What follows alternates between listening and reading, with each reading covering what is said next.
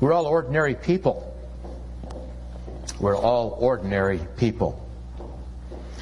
Sometimes we view others as extraordinary, and I know I know extraordinary people, and because of uh, not because of, but along with the years that I've been privileged to be a pastor of the church, that's one of the places in the church where I have had the privilege of meeting a great number of extraordinary people. And there's one remarkable truth or one remarkable fact if I ever identify people or say to someone, you you seem quite extraordinary, and that is this.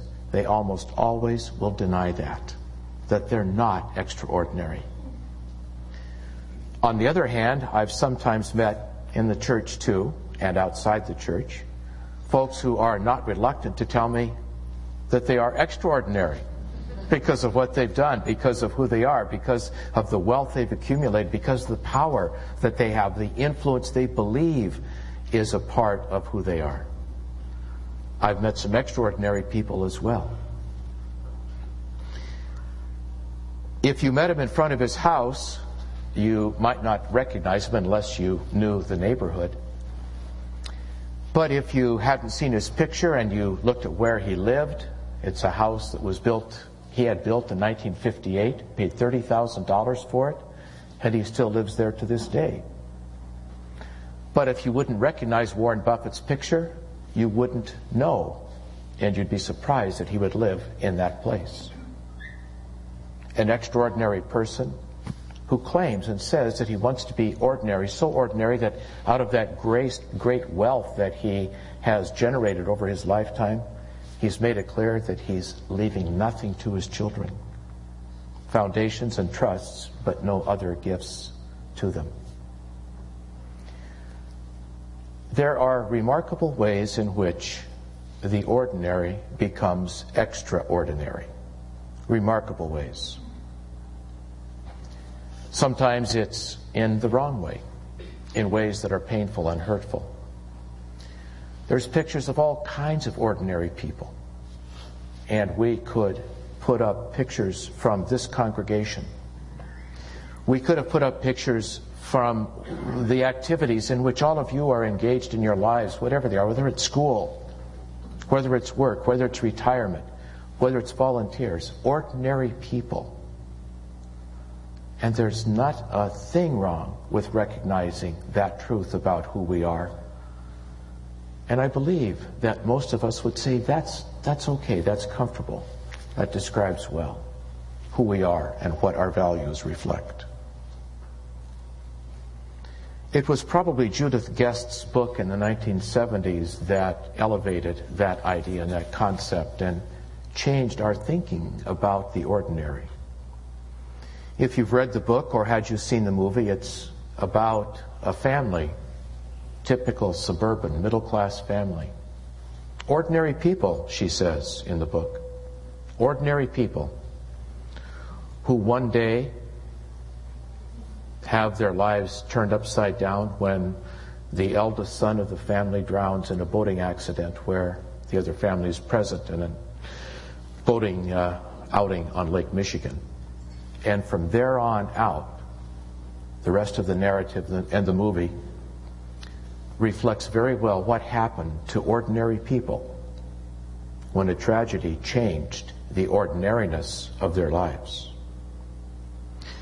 This was the picture that was on the front page of the Oregonian, uh, and was also on the front page of the New York Times this week. You recognize the picture, don't you? It's the funeral for a nine year old girl, an ordinary girl, doing ordinary things a week ago Saturday in Tucson, Arizona. Five days later, her parents and her brother are attending her funeral. The picture that was on the front page of the Oregonian, I think it was yesterday or Friday, was another picture of, should have been ordinary, small elementary school boy. This young lad was attending the funeral of his father, the police chief in Rainier who died in a gun, in a uh, violent, uh, in a robbery, uh, tried to prevent a robbery or take someone into custody about 10 days ago. Those are the tragedies, just some of the tragedies that shape and change the ordinariness of our lives into something that is deeply and profoundly and sadly extraordinary. On the other side of that are some remarkable stories of people, ordinary people, who have done extraordinary things. And there's a couple of them in the reading today from the second chapter of Joshua. One is Joshua, who sends the spies, and where, if you're following along with the small group series, or if you have the study guides for that, you're aware of this, but let me just kind of, let me quickly go over the, the story.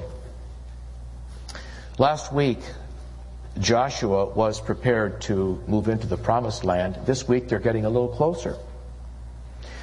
And Joshua and the Israelites stand on the threshold of the promised land and they're looking out across the great Rift Valley out to the west and there they can see the promised land on the horizon, maybe 75, 50, no, not that far, maybe 30 miles out in the distance. But between where they stand and the land is, is the great Rift Valley that they have to get across and in the bottom of that valley is the Jordan River and we're positioned right along the Jordan River is the city of Jericho and it's a fortress. And they know we can't get from here to there without getting past the Canaanites who are big and mighty and who won't let us take their land. And so Joshua identifies a couple of people and he says, I want you to go uh, into the city, spend some time, tell me what's going on there, be able to come back and report. And we have the word that two men are sent secretly into the city. This is where the story gets most interesting because they don't go to spy out what the fortifications look like. They do not go to the encampment of the soldiers. They don't do any military espionage.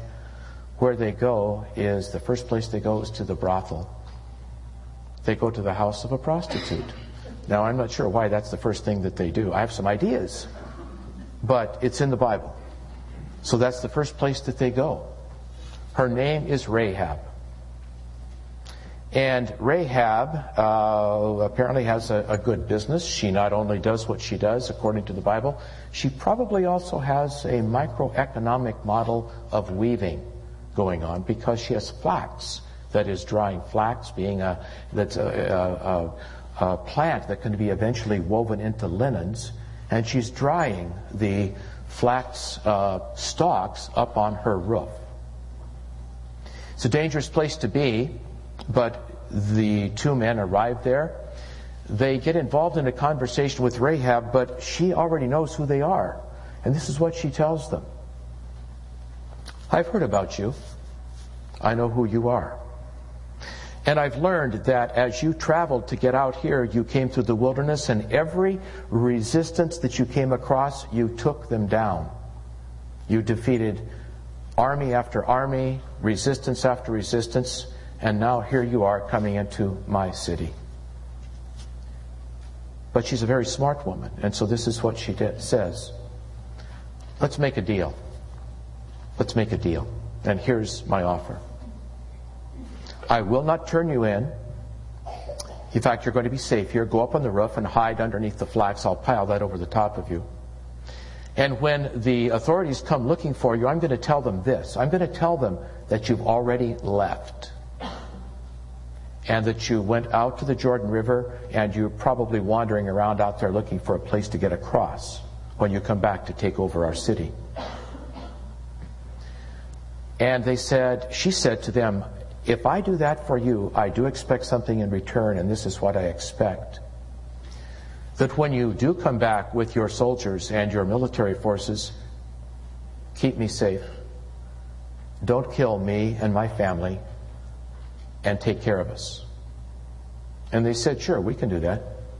You take care of us, we'll take care of you.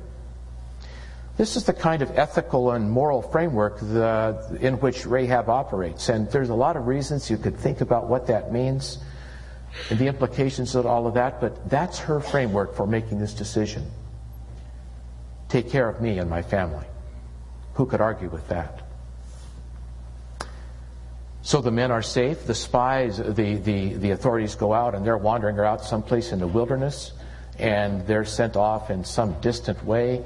And the two men who had come into the city go down the outside of the city wall because Rahab's house is built into the exterior wall. They go down, they leave, and they're safe. She does say to them, however, when they first meet, I know who you are, and what I know is this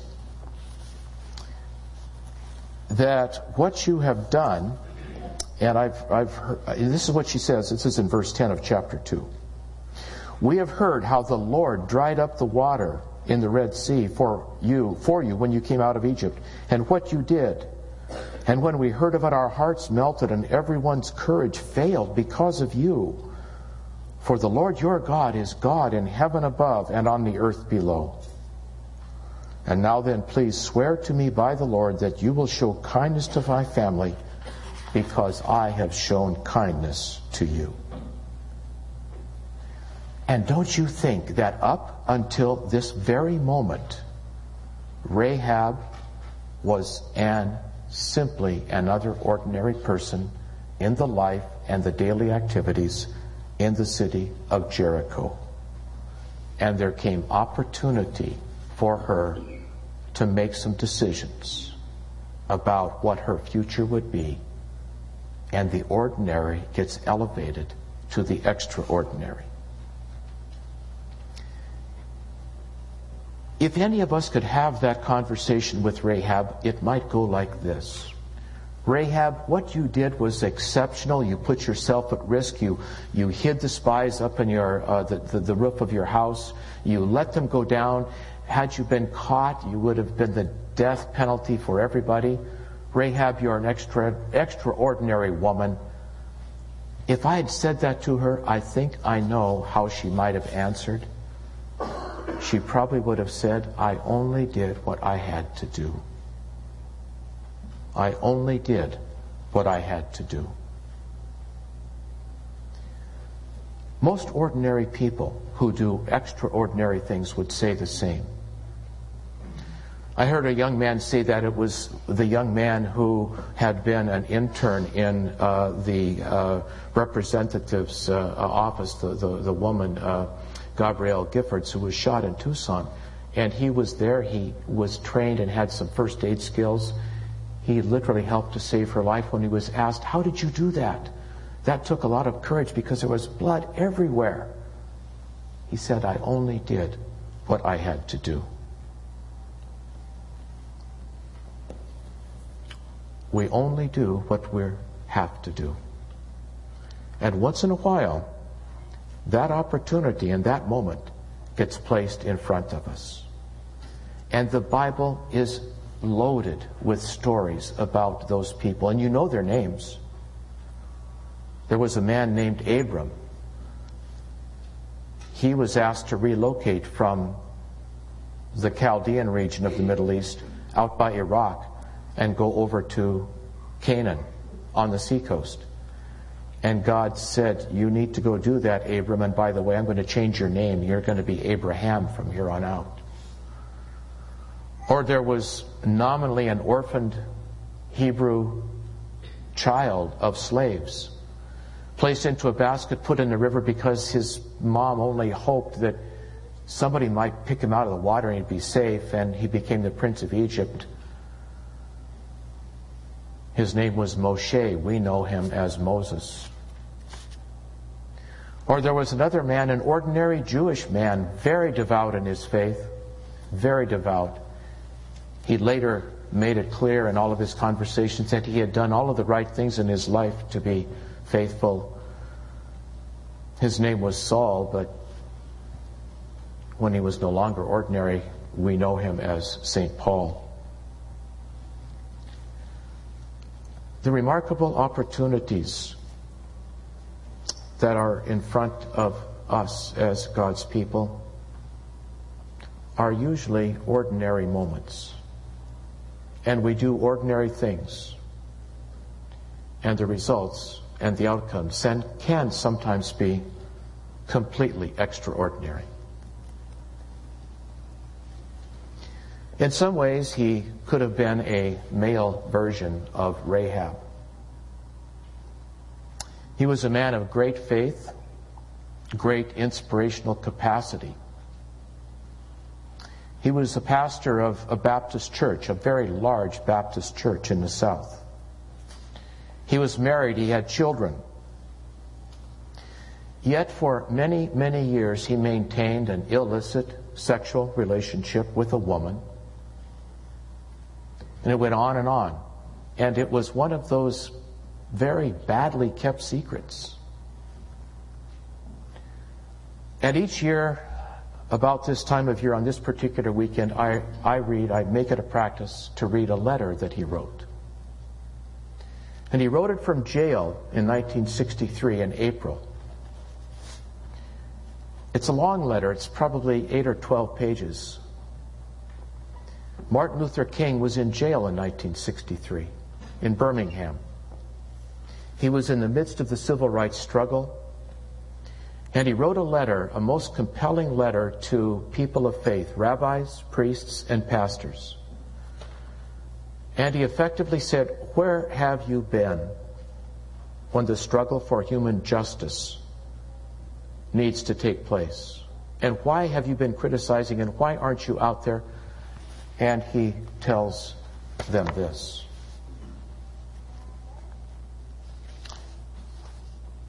The ones who will be there will be the old, the oppressed, and the battered Negro women, symbolized in a 72 year old woman in Montgomery, Alabama, who rose up with a sense of dignity and with her people decided not to ride segregated buses, and who responded with ungrammatical profundity to the one who inquired about her weariness. She said, my feet is tired, but my soul is at rest.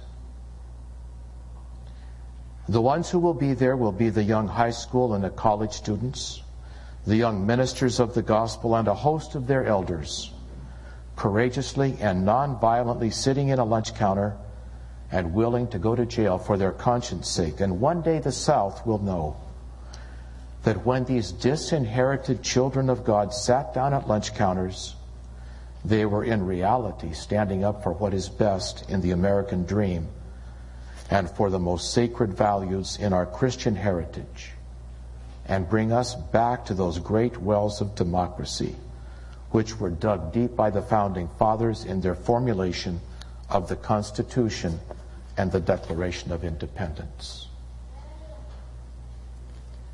That letter written by a very flawed man who inspired tens of thousands of others, and who inspired very ordinary people to ride buses, to get involved in marches, to sit in lunch counters, and to say, this is not right. Very ordinary people like Rahab regardless of reputation, regardless of vulnerability, regardless of sin, regardless of sinfulness, regardless of any other moral weakness, are able to say, This is what I need to do.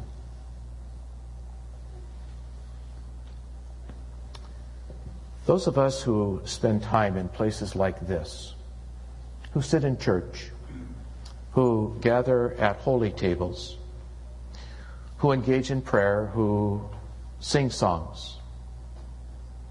Those of us who do that are in many ways those ordinary people as well.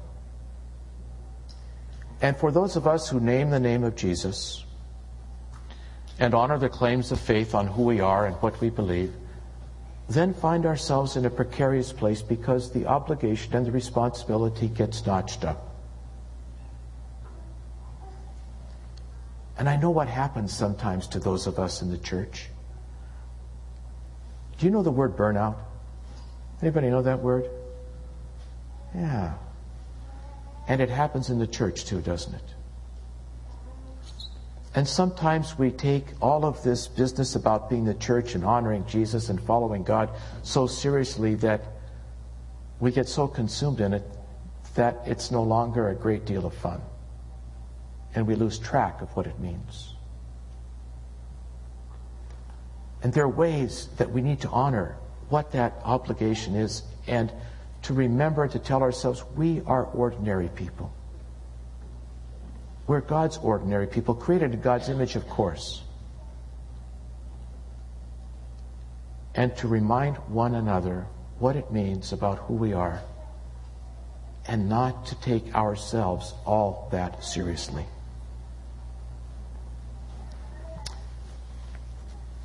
All of the stories about ordinary people, about their heroics, and about their capacity and capabilities. Finally, I'd like to summarize to you, for you in three ways. First of all, is this from 1 Corinthians, where St. Paul writes Think of what you were when you were called. Not many of you were wise by human standards. Not many of you were influential, not many of noble birth. But God chose the foolish things of the world to shame the wise. God chose the weak things of the world to shame the strong.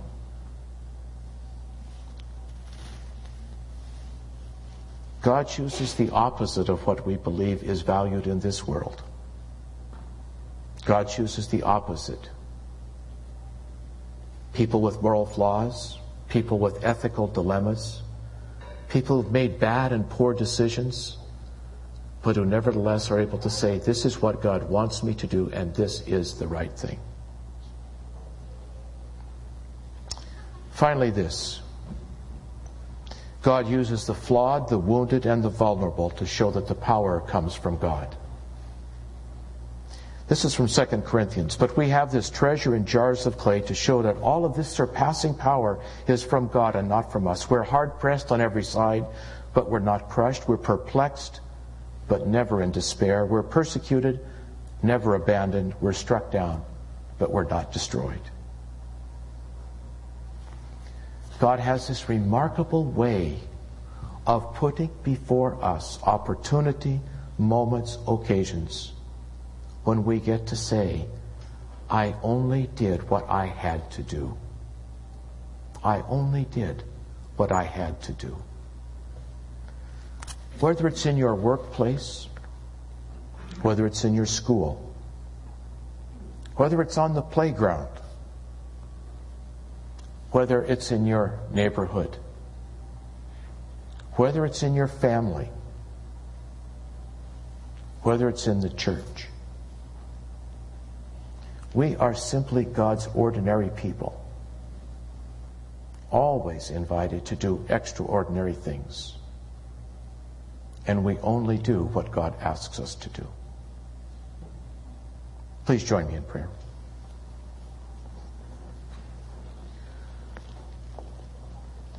Gracious Lord, it's our brother Jesus who told us, who taught us, whose life reflected the fact that what we think of as ordinary can occasionally become extraordinary. You give us the capacity for courage, for willingness to serve that otherwise we may not be capable of doing. We give you thanks for the strength that is exhibited in the lives of these great people of faith, whether they're named Rahab or Paul or Moses or Abraham, or whether their names are someone who sits behind us or next to us or whom we otherwise know. For that capacity and that gift, we give you thanks and pray in your holy name. Amen.